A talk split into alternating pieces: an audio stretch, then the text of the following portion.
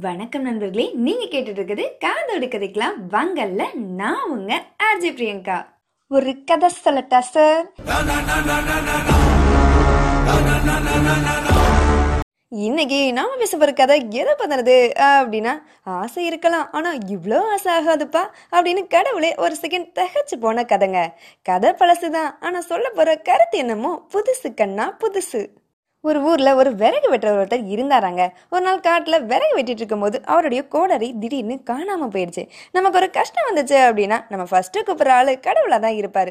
அப்படிதான் இவரும் கோடரி காணாமல் போனதும் கடவுள் நினச்சி கதற ஆரம்பிச்சிட்டாரு. என்னோட குடும்பத்தை நீங்கள் தான் காப்பாற்றணும் தொலைஞ்சு போன கோடரியை எப்படியாச்சும் காப்பாற்றித்தாங்க அப்படின்னு கடவுள்கிட்ட ரொம்ப மனமுருகி வேண்ட ஆரம்பிச்சிட்டாருங்க.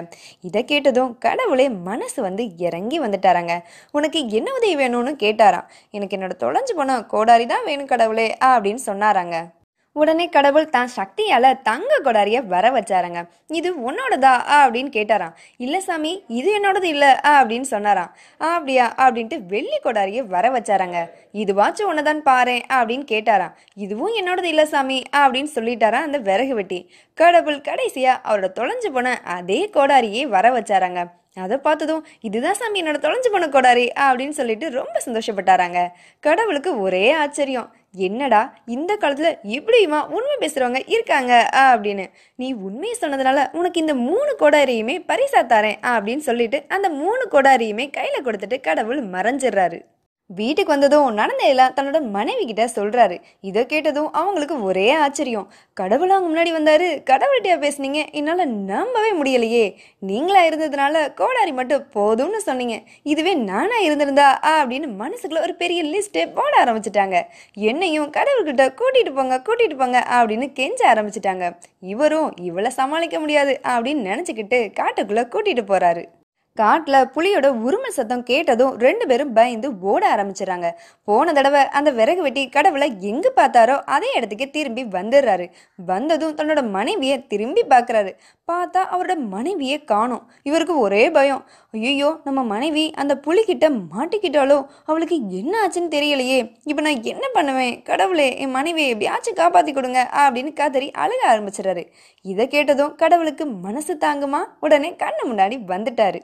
இப்போ என்ன உதவி வேணும் அப்படின்னு கடவுள் கேட்குறாரு என்னோட உலகமே என்னோட மனைவி தான் என் மனைவியை எப்படியாச்சும் கண்டுபிடிச்சிட்டாங்க அப்படின்னு சொல்கிறாரு உடனே கடவுளும் டக்குன்னு சமந்தாவை வர வச்சுறாரு. இதுவும் மனைவியான்னு பாரு அப்படின்னு சொல்கிறாரு பார்த்ததும் இல்லைன்னு சொல்லுவாருன்னு பார்த்தா ஆமா சாமி இவங்க தான் என் மனைவி அப்படின்னு சொல்லிட்டாரு. இதை கேட்டதும் கடவுள் ஒரு செகண்ட் தகச்சு போயிட்டாராங்க. என்னப்பா இதுவா உன் நேர்மை? ஏன் இப்படி போய் சொல்ற? ஆ அப்படின்னு கேட்டாராங்க. அதுக்கு அந்த விறகு வெட்டி சொன்னாராம் இல்ல சாமி நீங்க ஃபர்ஸ்ட் சமந்தாவை காட்டி இதுவா உன் மனைவின்னு கேட்பீங்க நானும் இல்ல சாமின்னு சொல்லுவேன். நெக்ஸ்ட் தமன்னாவை காட்டி இதுவா உன் மனைவின்னு கேட்பீங்க அப்பையும் நான் இல்லைன்னு சொல்லுவேன். கடைசியா என்னோட உண்மையான மனைவியை காட்டி இதுவா உன் மனைவின்னு கேட்பீங்க நானும் ஆமா சாமி அப்படின்னு சொல்லுவேன். நீ உண்மையை சொன்னதுனால இந்த மூணு பேரையும் வச்சுக்கோன்னு சொல்லுவீங்க. நானும் விறகு பெற்றவன் வசதி இல்லாதனா ஒருத்தைய வச்சு சமாளிக்கிறதே பெரிய விஷயம். இதுல மூணு பேரை வச்சு எப்படி சமாளிக்க முடியும்? அதான் நீங்க ஃபர்ஸ்ட் சமந்தாவை காட்டினதுமே நான் ஆமா சாமின்னு சொன்னேன்னு சொன்னாராங்க. கொஞ்சம் யோசிக்க வேண்டிய விஷயம் தானங்க? ஹெச்சு போன கடவுள் சமந்தா மேம ஷூட்டிங் அனுப்பிட்டு விறகு வெட்டியோட உண்மையான மனைவியை வர வச்சுட்டு மறைஞ்சிட்டாராங்க. நம்ம ஆளுங்க கடவுளைய ஓட வச்சிருவாங்க போலங்க. இன்னைக்கு இந்த கதையிலிருந்து நாம என்ன தெரிஞ்சுக்கலாம் ஆ, அப்படின்னா கிடைக்கிறது கிடைக்காம இருக்காது கிடைக்காம இருக்கிறது எப்பயுமே கிடைக்காதுங்க. எத்தனை தடவை சொல்லிருக்கேன் கிடைக்கிறது கிடைக்காம இருக்காது. கிடைக்காம இருக்கிறது கிடைக்காது. இதுக்கெல்லாம் போய் நீங்க வருத்தப்பட்டுக்கிட்டு. இனிமே வருத்தப்பட சொல்லுவியே கிடைக்கிறது கிடைக்காம இருக்காது. கிடைக்காம இருக்கிறது கிடைக்காது. அவ்வளோதாங்க ஆசையே இல்லாமல் யாராலையும் வாழவே முடியாதுங்க. அப்படி ஆசையே இல்லாமல் நம்ம வாழ்கிறதுக்கு நம்ம துறவியும் இல்லை மறுபிறவி ஒன்று எடுக்க போகிறது உறுதியும் இல்லைங்க. ஆசை இருக்கலாம். ஆனால் அந்த ஆசை ஃபேமிலி தோசை மாதிரி பெருசாக இல்லாமல் நம்ம தேவைக்கு ஏற்ற மாதிரி குட்டியாக சின்னதாக இருந்தாலே போதுங்க. பேராசை பெரு நஷ்டம்னு சொல்லுவாங்க. கொஞ்சம் நஷ்டப்படாமல் பார்த்துக்கோங்க நம்ம கையில் கிடச்சது தொலைஞ்சிருச்சுன்னா கடவுள் அதை விட பெஸ்ட்டாக இல்லை அதையே பெஸ்ட்டாக கொடுக்க போகிறாருன்னு நினச்சிக்கோங்க.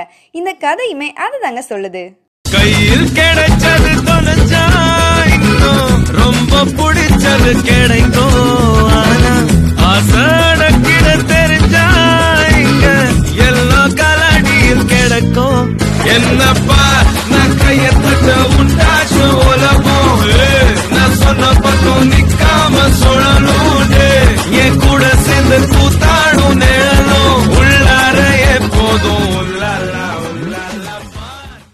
ஒரு சின்ன பின் குறிப்புங்க. இந்த கதையில மாதிரி கடவுளும் உங்க முன்னாடி வந்து நின்று உங்களுக்கு என்ன வேணும்னு கேட்டாருன்னா அது வேணும் இது வேணும்னு லிஸ்ட் போடாம நிம்மதியும் மனசுக்கு அமைதியும் கொடுங்கன்னு வேண்டிக்கோங்க. ஏன்னா அதுதான் நம்மள பல பேருக்கு இல்லாம வெளியில சிரிச்சுக்கிட்டும் உள்ள அழுதுகிட்டும் இருக்கோங்க. சில நேரம் கடவுளுக்கும் கூட இந்த வரம் கிடைக்கிறது இல்லைங்க. நமக்கு எது வேணும் வேணான்றது நம்ம அம்மா அப்பாவுக்கு எப்படி தெரியுமோ அதே மாதிரி நம்மளை படைச்ச கடவுளுக்குமே தெரியுங்க. அதனால லிஸ்ட் போடாம ஜஸ்ட் கண்ணை மூடி அமைதியா இருந்தாலே போதுங்க. மனசு அமைதியாகவும் தெளிவாகவும் இருந்துட்டாலே போதுங்க கஷ்டம்லாம் காணாம போயிடும் பிரச்சனைலாம் பறந்து போயிருங்க